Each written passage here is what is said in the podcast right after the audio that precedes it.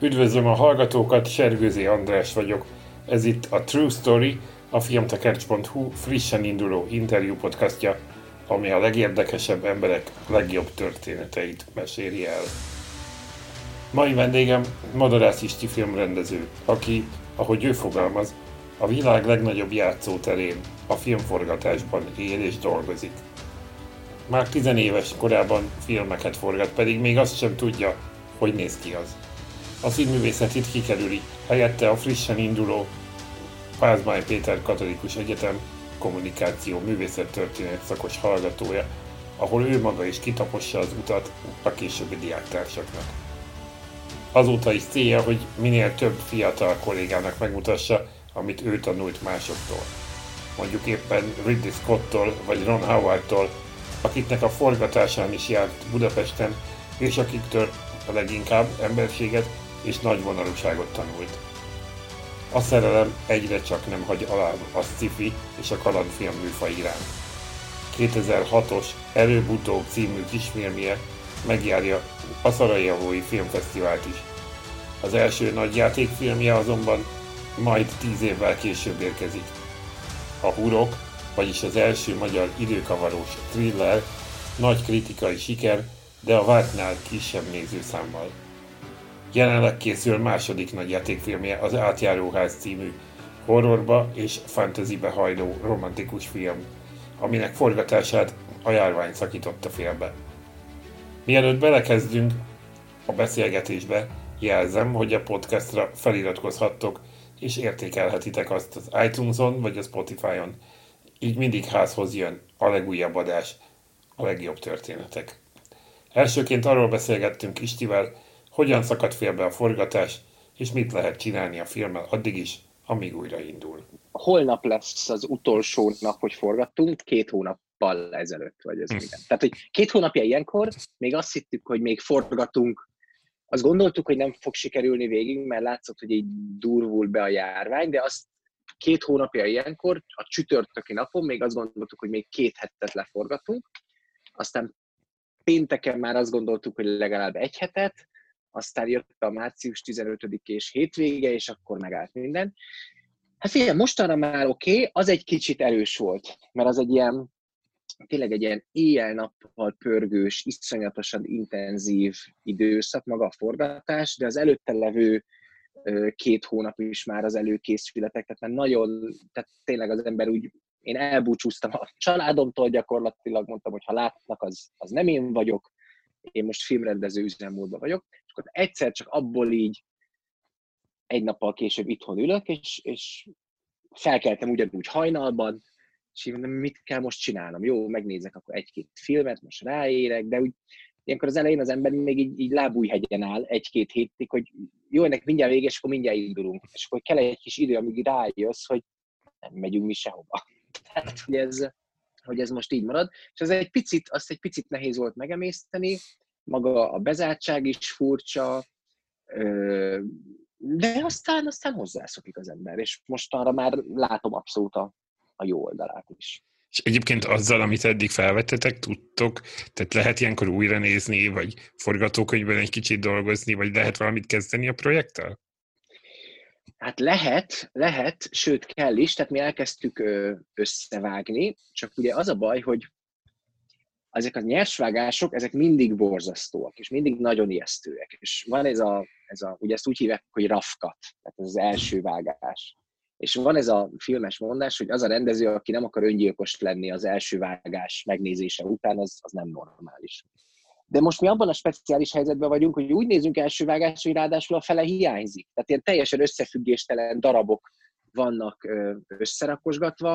A filmben van több olyan szekvencia, ahol párhuzamosan haladnak dolgok, most még mondjuk csak az egyik része van meg, és így önmagában teljesen értelmezhetetlen dolgokat látom, úgyhogy nem árulok el nagy titkot, hogy azt gondolom ilyenkor, hogy úristen, mindennek vége, tehát nem is kéne folytatni, ez most olyan rossz, de ennél már hál' Istennek rutinosabbak vagyunk, úgyhogy összeszorított foggal dolgozunk az anyagon, nagyon-nagyon sok következtetést le lehet vonni, úgyhogy ebből a szempontból nagyon szerencsés ez a megállás, hogy vettünk egy nagy levegőt, hátra léphettünk, megnézhettük, hogy eddig mit forgattunk, kielemezhettük, a, hogy mi az, ami tényleg tök jó, hogy gondoltuk, és mi az, ami nem annyira jó, mint ahogy szerettük volna, és akkor ezzel hogy lehet javítani a forgatás második etapjában.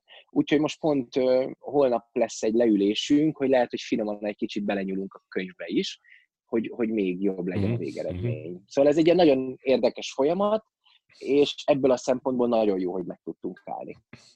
Kicsit később még visszatérünk majd a filmre, de beszéljünk most egy kicsit másról. Amikor készültem, uh-huh. meg így eddigi eh, tapasztalatok mindig azok voltak, hogy ha veled egy interjú van, azok eh, azok mindig ö, ilyen hosszú beszélgetések. Tehát, hogy mindig van egy ilyen, van egy ilyen elképzelés szerintem újságírók között, hogy az Istivel ö, lehet jól hosszan beszélgetni. Ö, mennyire látott ezt így? Legalábbis több ilyen podcastot láttam, ahol rekordot döntött hosszúság van az hát remélem, hogy ez inkább, ez inkább, remélem, hogy ez inkább jó, mint rossz, de nem megy a minőségről. nem tagadom. Igen, hogy, hogy én, én nagyon szeretek erről beszélni. Én nagyon szeretem a filmezést, én nagyon szeretem a film forgatást, nagyon szeretem az egyzel kapcsolatos történeteket, akár velem estek meg, akár másokkal, és arról is tudok mesélni.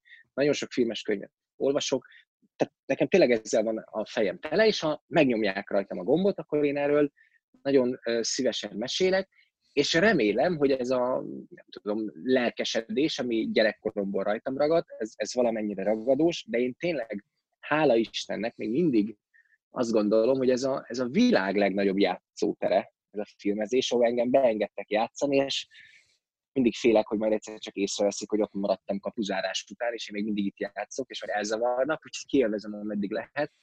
De én ezt, én, ezt, én ezt szeretem. Plusz, ami nagyon fontos, és ez most nem ilyen tudom, küldetés tudat akar lenni, meg nem is egy ilyen nagyon erőteljesen elhatározott stratégia, de azért én mindig azt láttam fiatal, kezdő filmes koromban, amikor csináltam a filmeimet, hogy bárcsak ezt valaki elmondta nekem, bárcsak valaki elmondta volna ezt nekem, hogy ez így lesz. És vannak dolgok, amiket soha senki nem mond el, és én annyira szeretném ezeket a dolgokat elmondani, hogy, hogy vannak dolgok, amiről senkinek fogalma sincs addig, amíg át nem éli, és aztán meg jól ö, megégeti magát, és miért ne lehetne bizonyos dolgokról beszélni, mint például az, hogy kedves rendezők, amikor a filmetek első vágását meg fogjátok nézni, akkor, akkor ne akarjatok a Dunának menni, igen, rossz, de az nem baj, hogy az rossz. Annak az a dolga, hogy rossz legyen, mert később jó lesz, azért kell rajta dolgozni. Nekem ezt senki nem mondta el, és én az első filmem első vágata után majdnem abba hagytam. Uh-huh. Tehát ez nem is érdemes és vágni, és a vágom, hogy ha lesz ez még jobb, az akkor jobb lett. Uh-huh az interjúkon, meg a sajtó megjelenéseken kívül van, van valamilyen tereped arra, hogy így okíts, tehát tudtam, hogy nem tanítasz, de hogy például van -e, vannak-e olyan fórumok, ahol ezt így el tudod mondani? Van-e valami hát, lehetőség? Film, film, filmügyileg, filmügyileg vannak az interjúk, meg a podcastek. Én nagyon örülök, hogy van egy csomó olyan podcast, ráadásul nincs is olyan nagyon durva időbeli limit, hogy ugye a tévébe kell beszélni, akkor hogy két perc, vagy 40 másodperc, vagy 5 perc, 10 másodperc, tehát ezt így megmondják. Podcasteket meg lehet hosszabban csinálni. Egyébként nekem az egyik nagy példaképem a Christopher McKeary, aki most a Mission Impossible filmeket csinálja. Na, ő, ő csinált hat órás podcastet az Empire-rel, és nagyon büszkék arra, hogy ez a, ez a rekord ő, ő, na ő nálam is többet beszél, és ő egyébként ugyanígy szeret mindenről mesélni. Szóval, szóval filmesen nem. Hívtak egyszer egy, egy főiskolára tanítani, de én azt még nagyon korainak éreztem, tehát hogy na, azt még nem kéne. Másrésztről az, az közepesen tudva levő rólam, hogy én, hogy én, én hívő keresztény ember vagyok, és mi járunk egy gyülekezetbe, ahol én egy ilyen hát valahol ezt presbiternek hívják, valahol vénnek, valahol segédlelkésznek, szóval én szoktam bibliaórákat mhm. tanítani sok-sok ember előtt, és akkor én ott meg én ott, ott beszélek, mondjuk ott pont nem az a lényeg, hogy az én mondani valómat mondja, ennél mondjam, ennél értelmesebb dolgokat kéne ott elmondani, de szóval, hogy szoktam beszélni. Én szeretek emberek előtt beszélni, régen ilyen műsorvezető szerepem is volt, amikor még a film alap Andy Vajnával csinált ezeket a filmes workshopokat, akkor ott én lettem a moderátor, de ott meg pont az volt a lényeg, hogy fogjam be a számot, és beszéljen inkább Ridley Scott. De Szóval, ja, ja, de igen, remélem, hogy nem unnak rá, majd akkor szólnak, és akkor befogom a számot. Én ugyanennyire szeretek egyébként másokat hallgatni, főleg ha érdekes emberek. Ezért én tényleg egy nagyon nagy podcast fogyasztó lettem, mert egészen elképesztő mélységekben lehet projektekbe, emberek életébe, emberek gondolataiba belehallgatni, és én ezt nagyon élvezem. Azért a, a film alapos beszélgetések során azért összehozott az élet néhány nagy, nagy sztárral, nagy emberrel. Ezt, hogy élted meg ezeket a találkozásokat? Ó, hát az, az, az egy őrült nagy ajándék, tényleg, tehát ez egy őrült nagy ajándék volt, őrült nagy mázli, és, és hát a mai napig táplálkozom belőle, meg tényleg csipkedem magam. Az első ugye a, a, az Ellen Parkerrel volt, és akkor utána volt Ridley Scott, Ron Howard, Tom Hanks, ez, ez, őrület, tényleg, tényleg őrület volt, és, és, és Andy Vajnától borzasztóan, tehát ebben nagyon nagy lelkű volt, hogy nem az volt, hogy jó van, hülye gyerek, egy kicsit odaengedünk, vezesd a műsort, aztán kopjál le, hanem, hanem ő úgy, mintha érdekelte volna, hogy ez ne, nekem mitől lesz még jobb. És akkor megkérdezte, hogy akarok-e a Ridley Scott-tal találkozni előtte. Hát mondom, hát igen. Próbáljuk és, meg. akkor, és, akkor, és akkor találkoztunk, és akkor megkérdeztük, ki, akkor már Ridley Scott megkérdezték, ki akarok-e menni a forgatásra, kimehettem. Amikor az Inferno-t itt forgatták a Ron howard és kiderült, hogy lesz ez a mesterkurzus, akkor még nem volt szó Tom Hanksről, akkor megkérdezték, hogy ki akarok-e menni a forgatásra, hogy találkozzak ott a Ron howard de hát mondom, Persze, és ugye én nem vagyok újságíró, tehát nekem nincs ilyen módszerem, hogy hogy kell felkészülni, csak megnéztem a világ összes filmét, meg elolvastam amennyi interjút csak lehetett, meg tényleg mindent így szívtam magamba, de egyszer más ott állni és nézni, hogy hogy rendez.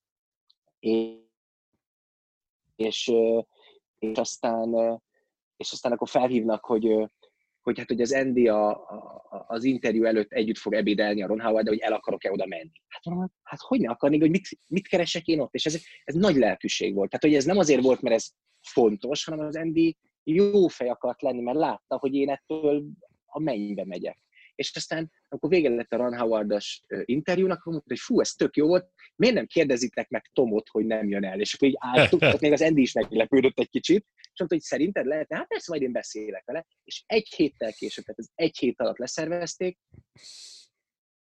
meg is volt ez a, ez a és akkor megkérdezték, hogy ki akarok menni még egyszer a forgatásra, hogy találkozzatok. Hát mondom, persze.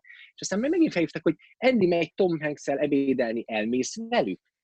Hát el. És akkor így hárman. És ez, ez őrült nagy, és én nem vagyok ilyen nagy, ö, ilyen sztárvadász, nem kértem autogramot, az nekem egy ilyen szigorú szabályom volt. Kicsit sajnálom is, de egyikükkel sincs közös fotó. Tehát nem álltam oda egy közös fotóval, mert azt akartam, hogy, hogy ne az legyen, hogy én most egy ilyen rajongó mhm. vagyok, hanem, hanem, hanem én egy filmes vagyok, akinek megengedték, hogy egy kicsit beszélgessen velük.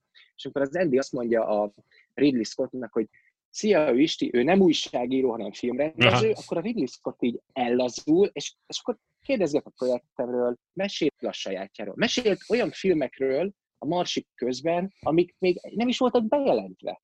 És hmm. effektíven mesélt róla. És amikor elmentem a forgatásra, és ott átállás volt, akkor mondja a asszisztensek, hogy figyelj, három nappal ezelőtt felvettük azt, amikor ott azért lebegnek az űrbe, mutassuk már meg Istinek, hogy mit gondol.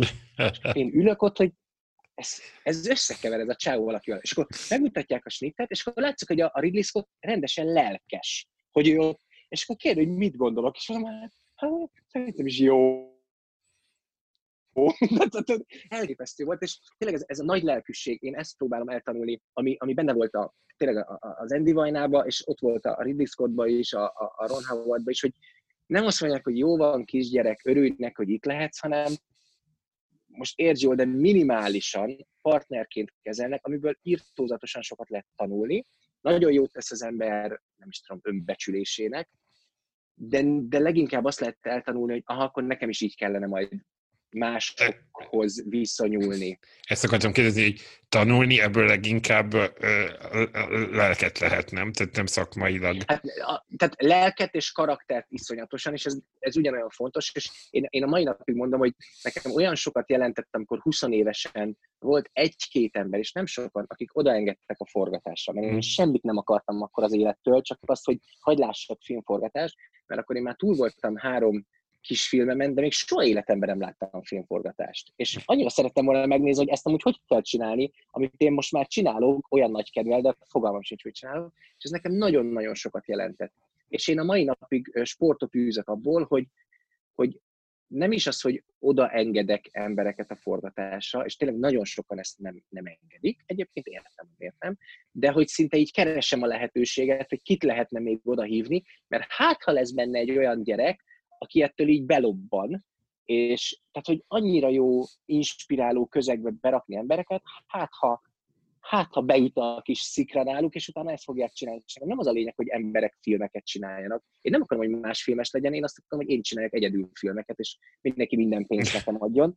De olyan jó, olyan jó azt látni, hogy emberek kiteljesedhetnek valamiben, amit szeretnek, és ha én ezt hozzá tudnék segíteni valakit, az szuper. Mhm. Másrészt azonban forgatáson ott lenni, és egy nagy rendezőt látni munka közben, ott is, tehát ott, ott sem szakmát, bár én tehát tényleg szakmai dolgokat is láttam, és meglepődtem, és akkor megkérdeztem, hogy ezt miért így csinálja, és elmondta, és azt mondtam, hogy wow, ezt én még soha nem gondoltam erre, pedig már régen csinálok dolgokat, de azt látni, hogy ő emberként hogy, hogy, hogy beszél egy színésszel, hogy beszél egy asszisztenssel, hogy beszél egy kellékessel, aki az orra előtt elejt egy kelléket, és az összetörik. Érted, hogy ezt elküldi az anyjába, kirugatja, vagy oda megy és segít neki összeszedni a mhm. darabokat. A, a, a Ron howard ott beszélgettünk, egy ilyen kiürített utca díszletben voltunk, és akkor leült egy székre jegyzetelni, és abban a pillanatban odarontott egy biztonsági őr, magyar, és így felrángatta magyarul, hogy ide nem ülhetnek le a statiszták, menjetek innen. Mondta ezt a rendezőnek, mert nem tudta ki rendező. És a Ron Howard, oké, oké, okay, sorry, és arrébb ment. Mert egyébként ő is tudta, hogy azokra a székekre nem lehet leülni, mert nem tudom, frissen festették, vagy valami ott volt rajta valami tábla. És így néztem, és azt mondtam, hogy ez az ember most szórakoztathatta volna magát azzal, hogy kirugatja a biztonsági őr. Tehát, hogy ez nagyvonalúság, legink nagyvonalúság, tudom, kegyelmesség, jó fejség, és ezt olyan jó volt látni mindigben. A Ridley Scottban azt is, hogy olyan szinten figyel a részletekre, de nem is az, hogy figyel a részletekre, hanem végignéz egy nagyon hosszú snittet, majd felemel a mikrofonját, és mond így 40 dolgot.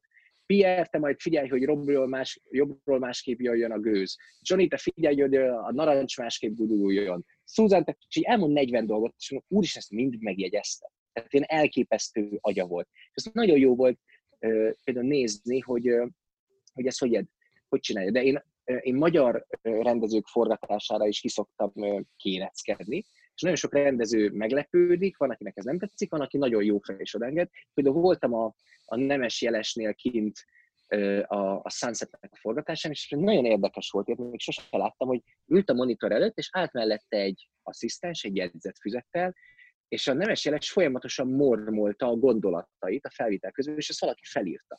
Uh-huh. És aztán utána megbeszélték. Oda jöttek mindenki, és akkor mondta, hogy miket írtál fel? Ja, igen, itt azt mondtad, hogy... És ez nagyon tetszett. Ez uh-huh. nagyon, mert nekem is olyan, hogy nézem a felvételt, eszembe jut valami, vége lesz, és hú, mit is akartam mit is mondani? Akartam. És ez, igen.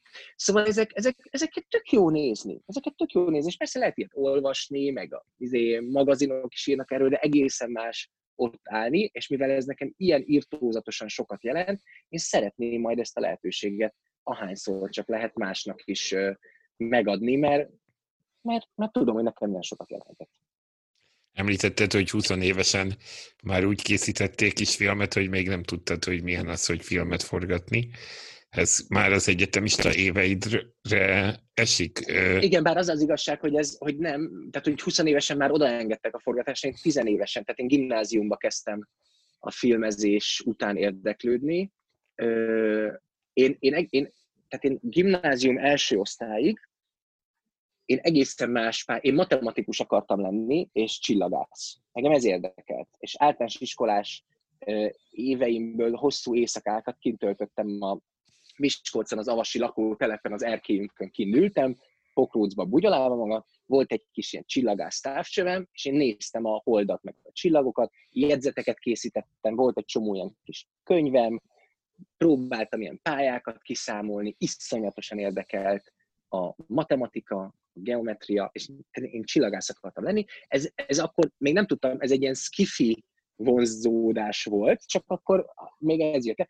Faltam a Nemere István könyveket, és csillagász akartam lenni. Majd nem vettek föl a matek szakra a gimnáziumba, valami számomra meglepő módon, pedig oda készültem, és akkor hirtelen valóban jelentkezni kellett, és, és beiratkoztam, vagy hát a szüleim beirattak egy, egy, egy, egy humán gimnáziumba Miskolcon, és, és ott kb. így egy év alatt átformálódott a fejem. Beiratkoztam egy színjátszó csoportba, iszonyatosan élveztem, azt gondoltam akkor, hogy színész leszek, és rájöttem, hogy na, én, én ezt nagyon tudnám csinálni, közepesen ügyes vagyok, de borzasztóan élvezem, hogy beszélhetek ugye emberekkel. Viszont egyre jobban idegesített, hogy túl, túl sok ötletem van, a rendezőknek meg túl kevés, vagy azt gondolom, hogy nekem jobb ötleteim vannak.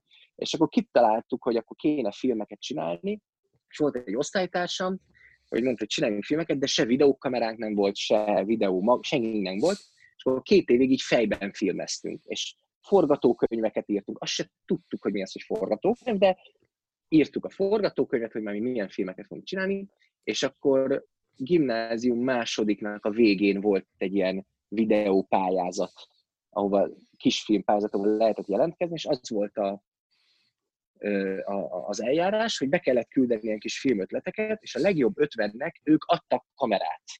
Úgy három napig kapsz egy kamerát, hogy vedd föl a filmet, és aztán egy napig eljöhetsz Budapestre egy videóstúdióba, hogy vágd meg a filmet.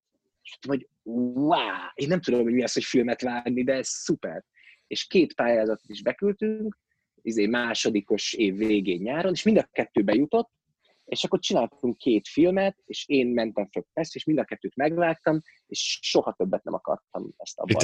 Nyertünk, igen, és nyertünk videókamerát, nyertünk videó magnót, amivel lehetett vágni, és akkor, és akkor elkezdtem, minden évben csináltam kisfilmet, és aztán az egyetemen is, a Pázmányra jártam művészettörténet, meg kommunikációs szakra, és ott, ott már ugye a kommunikációs szak miatt voltak ilyen olyan srácok, akik érdekelt a filmezés, és mondtam, hogy figyeljetek, én filmes vagyok, én már csináltam kisfilmeket, Pilis Csabán volt az egyetem, ott volt mellette egy ilyen kőbánya, menjünk ki, csináljunk western filmet. Mentünk western filmet csinálni, és, és aztán egy idő után már a, az egyetemtől kértünk pénzt, hogy hát mi mégiscsak kommunikációs szakosok vagyunk, adjanak egy kis pénzt, adtak nem tudom 50 ezer forintot, írtó sok pénz volt nekünk, csináltunk filmet, nyertünk egy díjat, visszamentünk, na adjanak még többet, mert mi díjnyertes, pázmányos filmesek vagyunk, adtak még több pénzt, Szóval így, így, és aztán így Budapesten így megismerkedtem az amatőr filmes körökkel, és akkor így be, beszippantott Beind, az Beindult a dolog. És az, hogy amikor te 90-es évek eleje, ha jól számolom, ez a Miskolci gimnazista évek, Aha, ez egy pontosan. már nem bányász, de még nem annyira kulturális város, mint most. Hogy élted mm. meg? Milyen, milyen világ volt a rendszerváltás idején Miskolcon felnőni?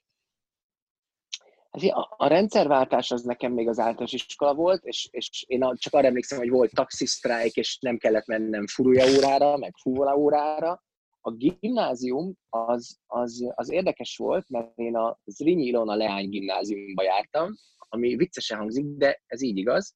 Ez egy lánygimnázium volt, aztán koedukált lett, de ez így nem terjedt el a köztudatba, és nagybetűkkel rá volt írva, hogy Zrínyi Ilona Leány gimnázium, és én oda jártam, mert azt jelentett, hogy volt 700 lány, meg 30 fiú. És ez elég ki tud hatni egy fiatal srácnak a, nem tudom, az egyet fejlődésére, vagy a, a, a, a szociális érzékenységére, és én tényleg lányok között nőttem föl. És az volt a jó, hogy én például nekiálltam filmet csinálni Miskolcon, és akkor kitaláltuk, hogy kimegyünk egy térre, és ott mi filmet fogunk csinálni, akkor ott nem zavarnak el a rendőrök. És amikor én össze, ugye akkor még nem volt Facebook, meg semmi, és az egész családot, meg a barátainkat összehívtam, hogy nekem kell egy 50 fős jelenet, ilyen tömegverekedés, meg minden, akkor 50 fővel kimentünk a térre, és izé korhat fákat döntöttünk ki, és ott lövöldöztünk, és ezt lehetett. És aztán bementem a gimnáziumomba, hogy én szeretnék itt felvenni egy jelenetet, egy kisfilm, egy sajtótájékoztatót, és kéne nekem terem, meg kellenének diákok, és akkor ezt kitettünk ilyen plakátokat, és ezt lehetett. És ez, tehát ugye egy csomó mindent így, így lehetett. És, és nem az, hogy nem zavarnak el, hanem hogy miben tudunk még segíteni. És akkor, hú, hát akkor tud, olvastuk így a filmek stáblistája, hogy van ilyen, hogy ilyen étkeztetés, meg minden, akkor mind nekünk is étkeztetni kéne az embereket, akkor bementünk a Miskolci hűtőipari, nem tudom, vállalathoz, és mondtuk, hogy adjanak nekünk három zsák fagyasztott sült krumplit. És akkor adtak. és, akkor, és egy, tehát egy, ez, ilyen, tényleg ilyen áldott, békebeli, tehát szórakozásként lehetett csinálni ezt a filmezést, és az volt a jó, hogy és amikor meg elkészült, és akkor megmutattuk az embereknek, akkor láttam, hogy ez iszonyatosan működik, de nem is az, hogy mert hogy ilyen jó a film, hanem hogy én azt éreztem, hogy filmrendezőnek lenni iszonyatosan menő, és saját filmedet megmutatni másoknak, az a világ legmenőbb dolga, és utána azt mondod, hogy na és akkor ki akar szerepelni, akkor mindenki. Szóval hogy így éreztem ennek a, a húzását, meg a gravitációját, hogy tehát rockzenésznek is biztos jó lenni, de filmesnek a legjobb. úgyhogy úgyhogy ez, ez, volt, ez volt Miskolcon hogy nézett ki a másik oldala, tehát hogy így nézt, néztél filmeket, milyen mozi volt akkor, hogyan szippantod be az, hogy te beülsz a sötét terembe, és megnézed a filmet? Ez, ez, ez, egy, ez egy nagyon érdekes dolog, mert én egy olyan családban nőttem fel, hogy nekem, nekem édesapám lelkész volt, nagyapám is lelkész volt, nagybátyáim is lelkészek voltak, meg, meg gyülekezetvezetők, és nem igazán volt menő ez az egész tévés, mozis dolog eleinte. Aztán hál' Istennek ez nagyon sokat változott, de eleinte még nem. Uh-huh. És amikor én az elején például közöltem, hogy én színész leszek, hát akkor nem voltak boldogak. Amikor mondtam, hogy filmes leszek, az még rosszabb. És a gimnáziumunktól kb. 30 méterre volt a Béke mozi, ami ami, ami egy remek mozi volt, és aztán 50 méterrel arrébb meg volt a Kossuth mozi. És akkor én azt találtam ki, hogy minden hónapban kaptam a szüleimtől pénzt, hogy fizessem be arra a hónapra az ebédet. És hogy ezt nem fizetem be, és akkor ebből kb. hetente egyszer, de talán kétszer is el tudok menni moziba. Ez azt okozta, hogy egész gimnáziumban éhes voltam, viszont aztán rájöttem, hogy ha bemegyek az ebédlőbe, egy olyan rendszer volt, hogy egy tálba így bele kell dobni az ebédjegyet. És hogyha úgy csak, mintha beledobnám, és közben mondjuk még kiveszek egyet belőle, akkor, akkor nem, hogy ingyen lehetek, de utána lehetek még egyszer, és akkor meg volt a kajám, és aztán pedig mentem moziba. És, és elég sokat jártam oda, elég gyorsan összehaverkodtam a jegyszedő nénikkel, és egy idő után arra is rájöttem, hogy megkérdezhetem tőlük, hogy nincs pénzem, de nem engednek be mondták, hogy de miért, és mondtam, hogy azért, mert hogyha én nagy filmes leszek, akkor az én filmeimet is itt fogják. és azt mondták, hogy jó van, akkor menjél. És akkor volt, tehát voltak idős néni egyszerűk, meg voltak fiatalok, és az idős nénik mindig beengedtek. Ráadásul az volt a jó a, a Kossuth moziba, az, az, az Kossuth filmszínház volt, ami azt jelenti, hogy olyan, mint az Uránia, hogy, hogy ez egy ilyen díszes terem, és volt vörös függöny a, a vászon két szélén. És én erről nagyon sokat szoktam mesélni, hogy a, amikor elmentem a Desperádót megnézni, nekem a Desperádó volt egy ilyen, egy ilyen óriási, nem is tudom minek. Tehát, hogy én a Desperádó nézések közben döntöttem el, véglegesen, hogy én filmes leszek. És a Desperádó olyan elementáris hatással volt rám, amikor vége lett a filmnek, akkor én nem mentem ki, hanem oda mentem ez a vörös függönyhöz, és bebújtam mögé és ott álltam egy fél órát, amíg hallottam, hogy jönnek be a következő vetítésre, mert akkor úgy volt, hogy volt fél hármas, fél ötös, fél hetes és fél kilences vetítés, fél hármas néztem, megvártam, még megjött, kimegy mindenki, álltam ott, vagy 20 percig, hallottam, hogy takarítanak, áldogáltam ott egy függöny mögött, hallottam, hogy jönnek be az újak, kijöttem a film, a függöny mögül, beültem, és megnéztem a fél ötöst, aztán megint elbújtam a függöny mögött, és megnéztem a fél hetest is, mert azt éreztem, hogy nekem mindent, mindent meg kell értenem ebből a filmből. És aztán amikor pedig felkerültem Budapestre, és elkezdtem járni az egyetemre, a, pázmány az akkoriban indult, és egy, egy ilyen nulladik évet kellett nekem elvégezni, mert elég kevés óránk volt, és lakott egy barátom Pécelen, ami nagyon messze van Piris Csavától, de én ott nagyon olcsón lakhattam nála, ott kaptam egy szobát. És akkor azt csináltam, hogy tehát sokkal többet voltam otthon, mint a suliban, hogy volt hozzánk viszonylag közel egy videótéka, akkor én elmentem hogy én megnézek minden filmet ebből a videótékából. És volt egy akció, hogyha ötöt viszel, akkor a hatodikat ingyen kapod. Szuper, hogyha én mindig hat filmet vittem ki, mondjuk a hétvégére, és akkor megnéztem az összes filmet, és ugye azért volt jó a videó, mert ott én akkor szoktam rá, a feleségem halára idegesítem azóta, és én, én filmnézés közben, ú, ez nagyon jó volt, és akkor visszatekerek. megnézem még egyszer, vagy ami még rosszabb, megálltam, és elkezdem így kockánként léptetni. Hogy na ez hogy volt, vagy ezt hogy vágták. Hogy csinálták Általában, a, igen, és ezt általában úgy csinálom, hogy megnézem a filmet először, először visszafogom magam, és akkor gyorsan elkezdem másodszor nézni, és akkor így kikotazom. És ezzel azt érem el, hogy senki nem akar velem filmet nézni, és mondom a feleségem, csak most, most egy, egy, egy picit hagyd tekerjek vissza, csak ezt hagy nézem meg, mert ezt nem hiszem el. És akkor így, tehát így egy év alatt írtózatosan sok filmet néztem meg, felfedeztem magamnak egy csomó ö, fontos rendezőt, akkor azoknak a rendezőknek megnéztem a filmjeit, és tényleg ez a kikockázásos technika, ez irgalmatlanul sokat lehet tanulni. És aztán csináltam azt, és olyan érdekes, hogy később ezt kiderült, hogy ezt tanítják, de én azt nagyon sokszor csináltam, hogy levettem a hangot, és úgy néztem. Mert egészen másképp lehet nézni a snitteket, egészen másképp lehet felfogni. Volt, hogyha nagyon tetszett egy jelent, akkor egy papírra így leírtam egymás után a snitteket, hogy bejön az ajtón, látjuk a gonoszt, hogy lebukik, előveszi a pisztolyát, és így elkezdtem így, hogy vajon miből áll össze egy, egy film. És aztán, amikor meg lettek DVD-k, és lett DVD lejátszóm. Egyébként hamarabb kezdtem DVD-t venni, mint hogy volt DVD lejátszóm. Csak annyira tetszett ez a DVD, és utána hátulján fel voltak sorolva, hogy milyen extra tartalmak vannak rajta. És akkor pedig megnyílt előttem a verkfilmek csodálatos világa, és azóta sem másztam ki a nyúlnak ebből az üregéből. Ugye te itt most látod a hátam mögött ezt a rengeteg DVD-t, tehát elkezdtem irgalmatlan tempóban DVD-ket gyűjteni, de azért, hogy, hogy ezeket az extrákat megnézhessem rajta, és nekem tényleg ez volt a filmes iskolám. Uh-huh. Apropó, fi- filme, apropó filmes iskola, ha a Wikipédia oldaladat megnézem, azt írja, hogy a gimnázium után a filmművészetire akart jelentkezni, de az ottani vizsgafilmek megtekintése után elvetette ezt a lehetőséget. Ezt egy kicsit kifejteni, de pontosan mit jelent. Ez, azt, se, azt se tudtam, hogy van Wikipédia. Nem, nézni. Ez van a Wikipédián tőle. Egyébként ez tényleg így történt. Ez tényleg így történt.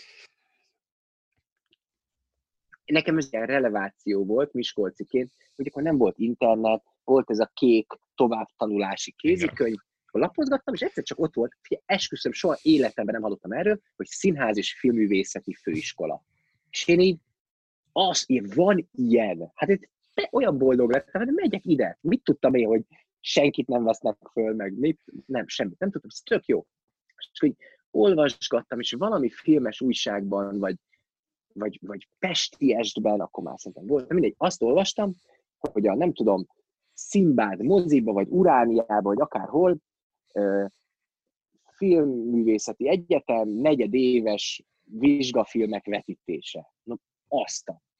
Felvonatoztam Budapestre, beültem, és láttam öt, aztán kiderült, hogy ez nem a filmművészeti volt, hanem valami intermediális videószakon, nem tudom, tehát ezek ilyen, én akkor még nem hallottam ezt a szót, hogy kísérleti film, szóval én láttam öt fekete-fehér ilyen videó képek egymásra úsztatva, mondom, ez mi? Hol a sztori? Miért nem lövöldöznek benne? A Desperado-ban nem ez volt. Én ide nem akarok jelentkezni. Utólag persze tehát fel se vettek volna, mert ugye a tesztem majd megkérdezik, hogy na és Tarkovsky, és én, én mhm. ránéztem, hogy ki az a Tarkovsky. Én ezt nem tudtam. És én ezt mind a, a, a pázmányon, ugye a kommunikáció szakon volt, hogy filmes szak, és akkor volt filmtörténelem, és én ezt akkor tanultam meg. Ha engem kérdeztek volna egy felvédi filmről, én azt mondtam volna, hogy hát Bruce Willis filmeket el tudom mondani, de a felvédi filmeket nem, tehát nem gondolom, hogy engem oda felvettek volna, úgyhogy nem akarom, hogy ez ilyen snobul hangozzon, de engem tényleg annyira lesokkolt, hogy ez csoda, hogy engem ez akkor, akkor ez nem is érdekel. És akkor, és akkor mentem a pázmányra, viszont azt tudtam, hogy filmeket akarok csinálni, aztán majd megyek Hollywoodba, vagy nem tudom, tehát nem volt ez annyira kitalálva, és aztán szépen úgy bele, ez az mhm. ember ebbe. Azért, ha megnézzük, azért ma is megvan ez a Szóval, hogy van egy ilyen elefántcsontorony érzés az emberben, hogyha rendezőkről, a szeszeféről, az ott tanulható dolgokról beszél, ami, ami neked lehet, hogy pont jót is tett, hogy nem, hogy te saját magad útját tudtad követni, hogy, hogy mennyire ez, érzed ez ezt. biztos, hogy így van. Ja nem, ezt, ezt, ezt én teljesen aláírom, ez biztos, hogy így van. Ö, nem volt ez ennyire egyszerű, mert azért nekem nagyon hosszú évekig volt kisebbségi komplexusom, hogy hogy, mert azt látták, ők vizsgafilmet csináltak, az ő vizsgafilmeket a nagy magyar filmrendezőt nézték meg, és akkor volt filmszemle, és én ezt mind távolról néztem. De aztán, aztán amikor az ember csinálja a filmeket, és aztán már én is bekerülök a filmszemlére, és én is nyerek díjat, és én is megyek külföldi fesztiválra, akkor így elmosódnak ezek a határok, de igazából nekem a hurok, amikor az első mozifilmet bemutatták, akkor éreztem azt, hogy na jó, most már, most már biztos akkor én is filmrendező vagyok. Tehát volt egy ilyen kis, hogy jó, akkor nem jártam oda. És én, én nagyon-nagyon-nagyon-nagyon-nagyon sokára, tehát nem tudom, 30 plusz évesen vetett valamiért oda először az élet, hogy bemenjek a filmművészeti épületébe, mert találkoznom kellett egy operatőr haverommal, és akkor bementem, és így szétnéztem, és mondtam, hogy na, hm, ide nem jártam én, ez volt az elefántcsont torony, de akkor már, akkor már nem, és egyébként ez egy borzasztóan nagy, hát nem is elég tétel, de amikor a huroknak a hangját kevertük, Balázs Gábor volt a, a hangmérnök, aki a, a filmművészetén tanít, és ott volt a stúdió bent a filmművészetén, és akkor nekem oda kellett bejárni, és ott kevertünk. És állandóan oda berohangáltak diákok, mert a, a tanár úrtól valamit akartak kérdezni, és beállt, megálltak, egy kicsit így nézték, hogy mi ott a hurkot keverjük, és láttam, hogy maganyálunk. És akkor egy kicsit azt éreztem, hogy na hát, látjátok, én is itt vagyok. Itt vagyok a épületben, és keverjük a filmet. Szóval, hogy ez egy kicsit jó volt, de egyébként az az igazság, hogy ma már a filmművészeti, a filmművészeti számomra borzasztóan szimpatikus dolgokat tanítanak. Kicsit most éppen irigykedek, hogy de jó azoknak, akik ide járnak, és, és nem tudom, Enyedi Ildikó tanítja őket, meg Mátyási Áron, meg, meg, meg, meg Butlasa Tamás, a izé, producereket, szóval szerintem ezek nagyon, nagyon jó dolgokat tanítanak most. Van ez a 6x6 nevű oktatási rendszer, amikor rendezőket, forgatókönyveket, izé, vágókat, hangmérnököket, nem is tudom, mik van, operatőröket így összezárnak. Hat, hat embert, hat szekcióból, és akkor nekik együtt kell filmeket csinálni. Szerintem ez elképesztően nagy előny. Tehát, hogy e, ezt szíve, nagyon szívesen kiálltam hm. volna. És, és, és nagyon jó kis filmeket csinálnak most a, a, a főiskolások, vagy most a egyetemisták.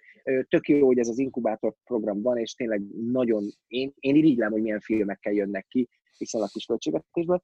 Azért változott meg egy picit az elefánt torony, mert azóta lett MOME, meg Metropolitan, meg tehát, hogy más Elte. egyetemek is elkezdtek ELTE filmes képzést nyújtani, onnan szintén előbukkannak filmrendezők, úgyhogy, úgyhogy ez már nem annyira elefántcsont torony, de azért még mindig az a menő. Uh-huh.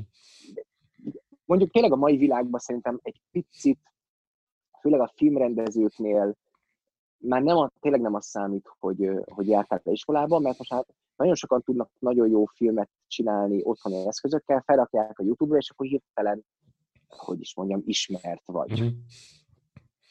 Igen, ez még azért korábban volt. Viszont azt gondoltam volna, hogy, hogy, a, hogy először filmrendezőnek magad nem a huroknál, hanem az előbb-utóbbnál tartottad magad, ami azért nagy pályát futott be a kisfilm létére. A, a, az nagyon jó pályát futott. Igen, igen, és, és hát, hogy lett, lett, te éreztem is nagyon magam filmrendezőnek, meg, meg ráadásul tehát az el, eljutott külföldi fesztiválokra nyert jó vagy komoly díjakat, volt részem, nem tudom, rongyrázásban, tehát a, tényleg a Szarajevói Filmfesztiválon ott olyan, tényleg limuzinnal visznek oda a fesztivál palotához, és tényleg vörös szőnyegen mész végig, és tényleg oldalt áll egy csomó ember, akik villogtatják magukat, és fotóznak, és vettünk a feleségem, és mondtam neki, hogy ugye tudod, hogy ezeknek fogalmuk sincs, hogy mi kik vagyunk. Tehát, hogy ez ilyen, tehát ennek van egy ilyen vicc, vicces része is, de ezt azért nagyon hamar meg lehet szokni, és akkor mesterkurzust tartott Abel Ferrara, meg Nick Nolte, meg öm, nem is tudom, kik voltak még ott, és aztán tehát, hogy ez egy nagyon jó löket volt, de utána egyébként pont volt egy picit a, pofára esés, mert aztán meg nem volt semmi. Tehát, hogy hazajöttem, és akkor vártam, hogy na, akkor én most nagy játékfilmet fogok csinálni. Igen, és akkor ennek a farvizén meg is írtam a Hurok első verzióját, kb. 9 évvel a forgatás előtt, és, a, és, és hát borzasztó volt ez a könyv, de mégis keltett némi feltűnést, és egy, és egy nemzetközi ilyen forgatókönyv pitch fórumon nyert is egy díjat, egy pitch díjat, és akkor tényleg azt hittem, hogy na most én filmet fogok csinálni, és aztán sok éven keresztül nagyon lassan és kicsit kinkeseresen kellett megtanulni ezt, hogy azért ez nem ennyire egyszerű. De picit elkezdtem bedolgozni magam a szakmába, idézőjelbe, asszisztenskedtem, webfilmesként dolgoztam, trailervágóként dolgoztam, és úgy kiismertem a filmezésnek csinyát, binyát, és akkor rájöttem, hogy ez ennél egy kicsit nehezebb, és akkor 2012-ben csináltam a, a Legyőzhetetlenek című tévéfilmet, ami, ami már egy ilyen már egy 62 perces film volt, és akkor az már komoly filmek lett, és akkor utána megmentem action rendeznek, szóval úgy kicsit elindultak a dolgok, de azért az nehéz volt, és pont a, tehát egyébként pont ez volt a nehéz az előbb-utóbb, hogy azért az sikeres lett, és utána azt hiszi az ember, hogy, hogy na, akkor innentől kezdve megy, és azt egy kicsit fejben fel kellett dolgozni, nem így vagy, nem így van, ugye van az a nagyszerű mondás, hogy két dolog tehet egy ember tönkre, a siker meg a kudarc, főleg ebben a sorrendben. És nem, nem, volt, nem volt egyszerű rá eszmélni, hogy tök jó, hogy csináltam egy nagyon jó filmet, tök jó, hogy minden köszönjük, hogy hú, de tehetséges vagyok, tök jó, hogy vá, csak éppen éhen halunk, tehát, és már születnek a gyerekek, úgyhogy nincs mese, el kell menni csinálni valami polgári foglalkozást. És ez egy nagy csalódás. Aztán nem kellett, mert akkor beindult a rendezőasszisztensi, vagy másodasszisztensi mini karrierem, ami, amiből lehetett pénzt keresni, meg mégiscsak filmforgatáson lehettem. De azért ez nem volt könnyű, az egót lenyomni. E, ezek a dolgok mennyire tanítottak meg a hurok forgatására? Tehát, hogy hogy épp be tudtad építeni, vagy szakmailag ez segített mondjuk az, hogy szakmányba csináltál barátok köztet? Nagyon-nagyon sokat, uh-huh. nagyon-nagyon sokat segített. A, tehát például a barátok közt is, én ezt mindig el szoktam hogy a barátok közt olyan, amilyen. De, de, de dolgozik ott egy-két borzasztóan ö, eszes ember, például az egész sorozatnak a akkori showrunnerje, a Kalamár Tamás, aki, aki nagyon a helyén tudta kezelni ezt a műfajt, és nagyon verte mindenki fejébe, hogy, hogy figyeljünk az érzelmekre. És az én fejemben nem verte bele eléggé, mert a huroknál pont elkövettem azt a hibát, hogy nem, nem az érzelemre fektettem a hangsúlyt, hanem a, a matekra. És az is nagyon izgalmas, csak, csak egy kicsit jobban oda kellett volna figyelni az érzelmekre is, de azt például megtanultam, hogy nem érünk rá művészkedni. Tehát, hogy ki kell találni, mit fogunk csinálni, és aztán tolni kell. És aztán a huroknál lejött ez a pillanat, hogy tényleg amikor megy le a nap, és még három jelenetet kéne felvenned, amire normális időben egy fél nap kell, és neked van fél órád, akkor a barátok köztös rutin az jól jön, hogy hétek, jól már nem tudjuk megcsinálni, de működőképesen még azért fel tudjuk venni, aztán majd akkor legalább megvan. És én ezt mondtam, hogy én az 1.0-át, azt fejen állva, álmomból felköltve is meg tudom csinálni, ami nem nagy dicsőség, de néha jól jön. És mivel, mivel írtózatosan, barát, írtózatosan sok barátok közt epizódot rendeztem, ezért megtanultam, hogy hogy kell egy dialógot felvenni, hova kell rakni a kamerát, ha hárman vannak, ha négyen vannak, vagy hogyha hatan vannak, mert ez nem olyan egyszerű. A Hactionben meg az volt a jó, hogy ott minden Haction epizódban volt egy mini akció, jelenet. Sokszor csak mm. egy, az sokszor csak annyi, hogy valaki megy át az, a zebrán, és majdnem elüti egy autó, és el kell ugrálni. De akkor is ott megtanultam, hogy akkor kaszkadőr ugrik el, kaszkadőr vezeti az autót, a szembe jövő autót is kaszkadőr vezeti, és egy kicsit megtanultam a súlyát annak, hogy amikor valamit leír az ember a forgatókönyvbe, az mit jelent a valóságban, és megtanultam azt, hogy egy egyszerű lövöldözés, hogy három ember bujkál és lövöldözni kezd, azt hány snitben lehet elmesélni, hogy ez mennyire sok idő. És ezt nagyon jó megtanulni, nagyon jó megégetni magad, a Hactionben én mindig megégettem magam, mert teljesen el voltam szállva, hogy mit lehet, meg mit nem, de ott, ott, ott, ott megtanulja az ember, hogy, hogy, hogy minek mi az ára, és ha én ezt leírom a hurokba, hogy három autó egymásnak rohan, hát az nem lesz egyszerű. Uh-huh. És, akkor, és akkor leírtam én a hurokba még sok mást is, hídról alá zuhanó teherautót, közben abból kiugró el. És akkor tudtam, na jó, oké, ezt nem tudjuk megcsinálni. De három autó egymásba rohanás, az egyik szaltó repül, azt talán meg tudjuk csinálni, és, és aztán amikor mondták, hogy nem tudjuk megcsinálni, akkor meg kötöttem az ebedtakaróhoz, hogy szerintem ezt még lehetne, az végül összejött. Szóval nagyon, én nagyon sokat tanultam ezekből a sorozatokból, és a mai napig nagyon uh, hálás vagyok neki, mert, mert, mert kellett. Mhm. Ez a hurok kicsit uh, így utólag is visszatekintve az ilyen szerelemprojektnek tűnik, amit te úgy régóta terveztél, és ahogy most így mondtad is, hogy az előbb-utóbb óta végül is ez benned volt, hogy ez meglegyen, aminek a fogadtatása kritikailag nagy siker volt, viszont így visszaolvasva úgy tűnt, meg akkor is úgy tűnt, hogy, hogy a, a várt nézőszámot viszont nem, nem hozta úgy, ahogy te, vagy ahogy szerettük, vagy amennyire a kritikai fogadtatása ezt megengedte volna neki. Ezt hogy élted meg akkor, és hogyan változott ez azóta benned? Hm. Változott-e?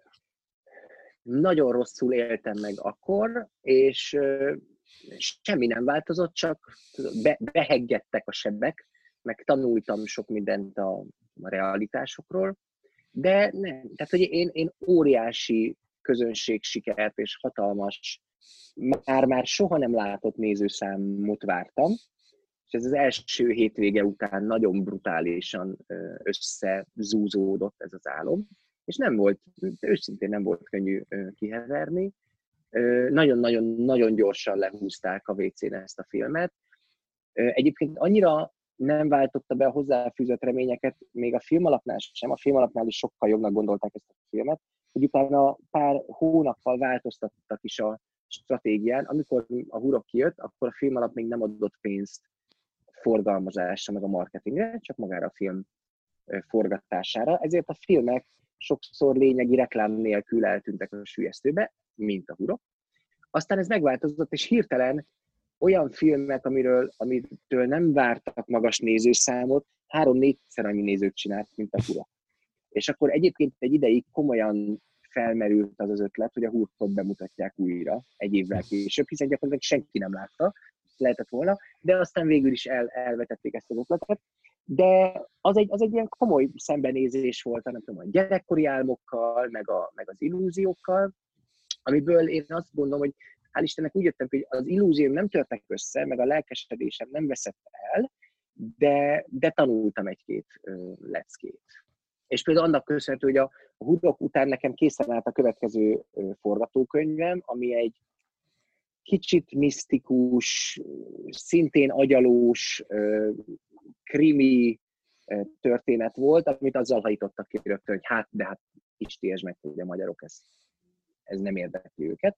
Azért, hogy az a könyv az azóta is megvan, és, és rendszeresen felmerül, most hát darabokra szedtük, felmerül az, hogy majd valamit kezdjünk az alapötletével, mert annak még lehet, hogy Christopher Nolan is örülne, vagy legalábbis én ezzel hitegetem magam. Úgyhogy lehet, hogy ebből, vagy abból egyszer majd lesz valami. De, de, az, de az, az, az jó volt megtanulni, hogy, hogy oda kell figyelni arra minimálisan, hogy mi az, ami érdekli a közönséget, oda kell figyelni arra, hogy milyen műfajú filmeket akarunk csinálni, és leginkább, és ez volt egyébként a leg, tudom, gyakorlatiasabb, vagy számomra legfontosabb tapasztalat, hogy nem vagyok én rossz forgatókönyvíró, de nagyon jó sem vagyok, vagy legalábbis én ezt a következtetést mondtam le. És, és aztán találkoztam olyan forgatókönyvírókkal, akik viszont én nagyon jónak tartottam. És sok, én valamin agonizálok három hétig, egy dialógon, ők meg két perc alatt írnak szerintem fantasztikus dolgot, és akkor rájöttem, hogy én nagyon, én nagyon üldöztem ezt az írta és rendezte kreditet. És én nagyon ragaszkodtam, hogy a hurok az írta és rendezte lesz, és én vissza is utasítottam elég sok forgatókönyvírói segítséget éppen emiatt. Na hát ez elmúlt, egyszer hmm. megvolt, nekem az pont elég volt. Nagyon sok rendező betege ennek az írta és rendezte, de nem ez elmúlt. Én rájöttem, hogy én, én alapvetően filmeket szeretnék rendezni, alapvetően olyan filmeket szeretnék rendezni, amik engem nagyon érdekelnek, de nem muszáj, hogy egyedül írjam a forgatókönyvet, sőt, az sem muszáj, hogy én írjam a forgatókönyveket, úgyis aktívan részt fogok majd venni a, a könyv alakulásában, de miért ne csinálják ezt olyanok, akik ebben sokkal ügyesebbek, hiszen lehet, hogy sokkal jobb filmeket tudok csinálni. És, és ez nagyon jó tapasztalat volt a, a zenés tévéfilmnél, a Szerelem gasztronómiájánál, amit közösen találtunk ki Hegedűs Bálintal, de ő írta meg, és jó is lett. Aztán egy csomó helyen bele nyúltam, meg átbeszéltük, hogy, hogy olyanok legyenek a jelenetek, ahogy én elképzelek egy filmet, de pont a, a szíve, meg a gerince, amitől egy könyv jó, azt Bálint tudta. És most ez az átjáróház, amit most dolgozunk, azt Veres Attila írta,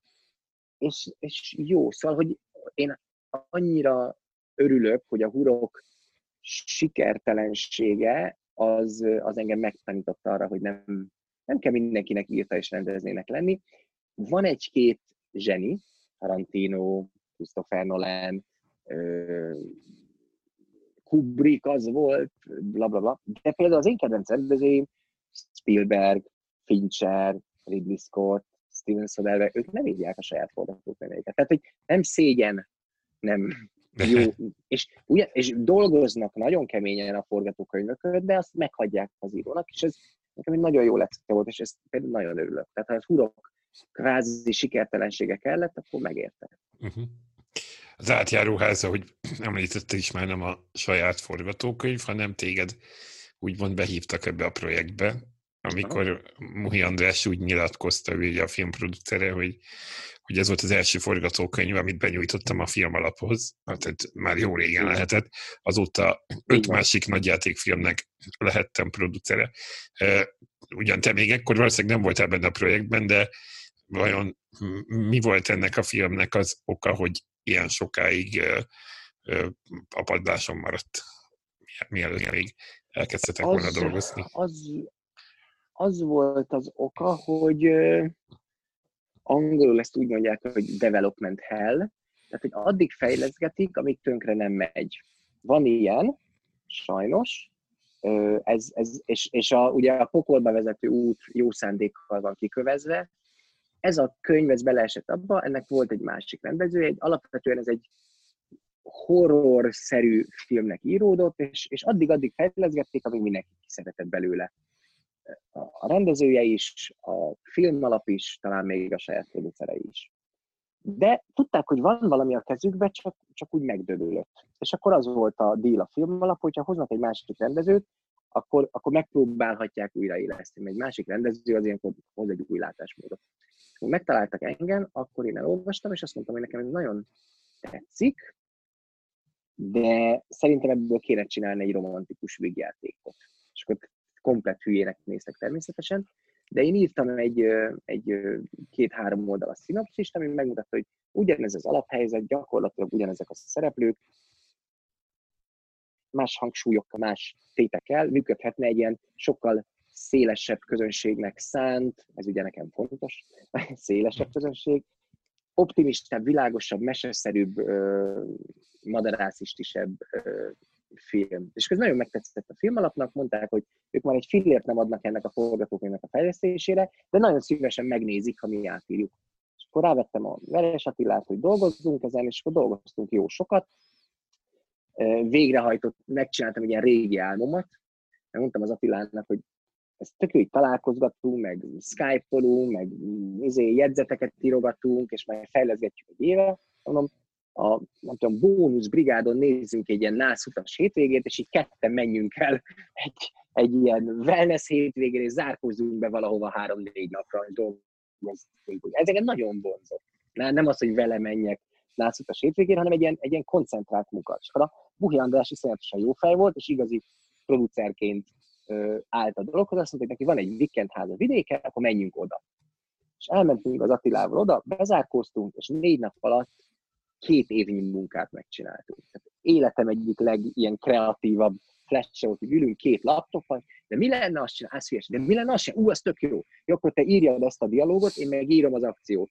És akkor így, és akkor így másolgattuk egymás gépire a dolgokat, és a közelben volt egy ilyen wellness szálloda, és annak a, az uszodájába, vagy a wellness fürdőjében lementünk minden nap, két órát ott ültünk a jacuzziba, beszélgettünk, hogy mit fogunk csinálni, ha visszamegyünk, elmentünk valahol kaján, visszamentünk, és fél éjszaka még írtunk. És négy nap múlva, hogy felhívtunk, hogy kézzétek, van egy vadonatúj forgatókönyv, és nem hittek a szemüknek, akkor beadtuk a film alapba, azt mondták, hogy fú, és akkor rögtön kiderült, hogy oké, okay, ez, ez van annyira érdekes, hogy hát ebből akár még film is lehetne, de nagyon drága. És akkor el, elkezdtek röpködni a milliárdos számok, és mondták, hogy nem létezik, hogy erre a film ennyit számnak, írjuk át. Tök jó, Visszamentünk a weekendházba, most csak három napra, és átírtuk olcsóra, és így már nem röhelyesen drága volt, csak drága volt.